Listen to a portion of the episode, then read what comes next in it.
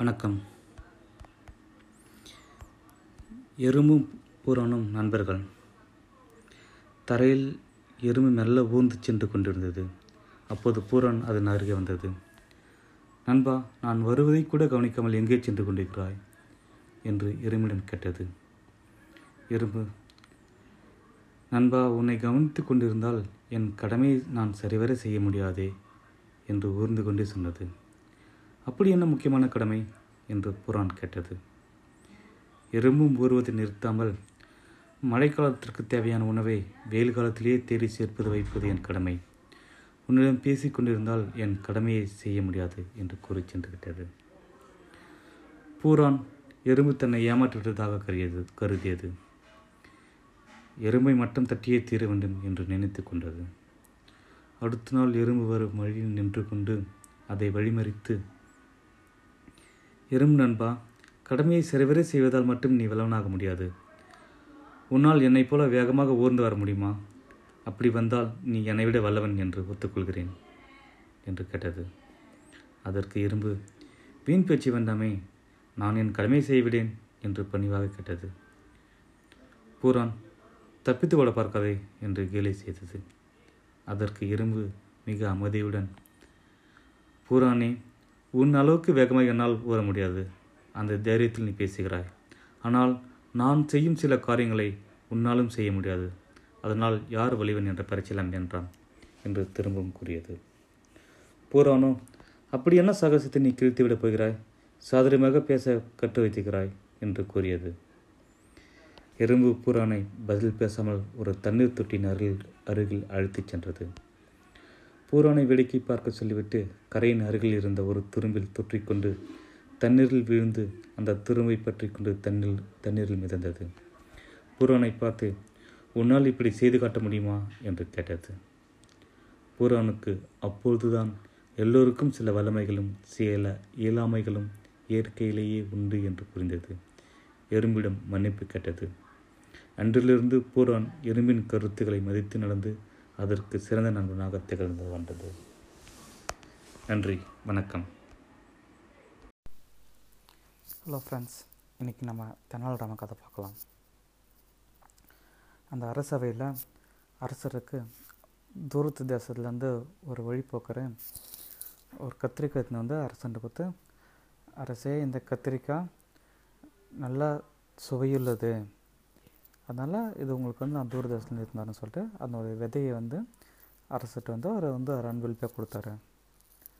அரசருக்கும் ரொம்ப தூர தேசத்தில் வந்த கத்திரிக்காய்னால டேஸ்ட் நல்லா இருக்கும்னு சொல்லிட்டு அவர் வந்து அதை தனியாக வந்து பயிர் செஞ்சார். அப்போ பயிர் செஞ்சு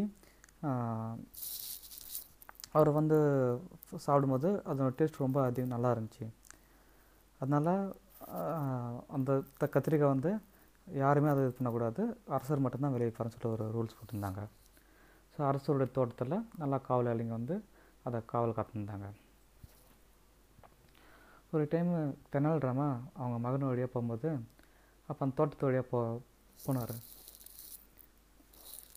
அப்போ அவங்க சின்ன பையன் அப்பா அப்பா எனக்கு அந்த கத்திரிக்காய் சாப்பிடணும் ஆசையாகுதுன்னு சொல்லிட்டு. ஆனால் அரசுடைய கட்டளை பிரகாரம் அது அந்த கத்திரிக்காய் அரச குடும்பத்துக்கு மட்டும்தான். வேறு யாருக்கும் அந்த இது கத்திரிக்காய் இல்லை.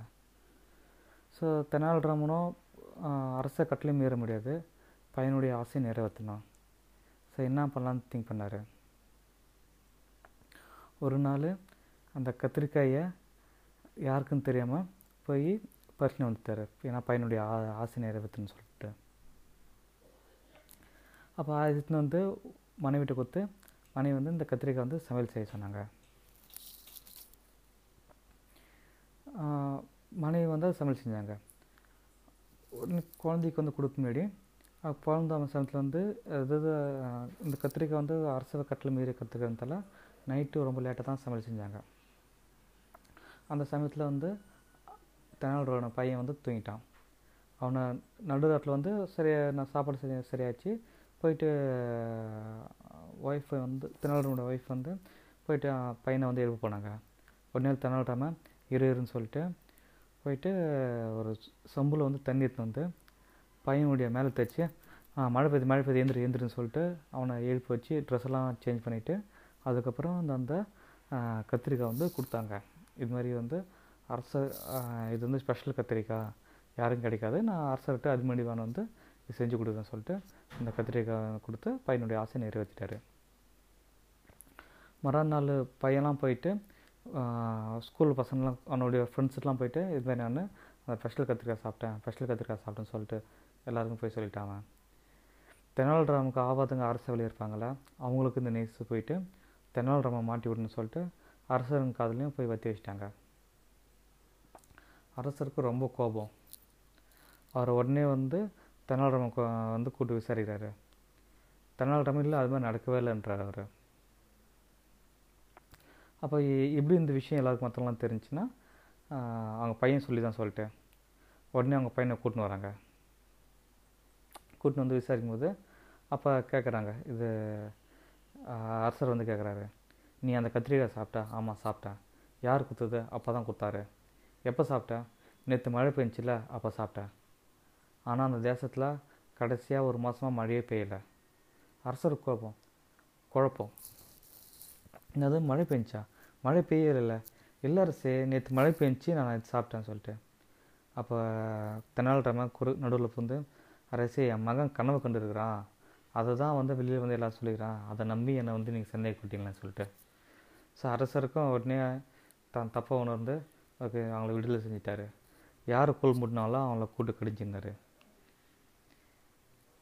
தெனாலிராமன் தன்னுடைய புத்தியால் மகனுடைய ஆசை நிறைவேற்றிட்டான் அதே சமயத்தில் அரசன்ட்டும் மாட்டலை நன்றி வணக்கம்.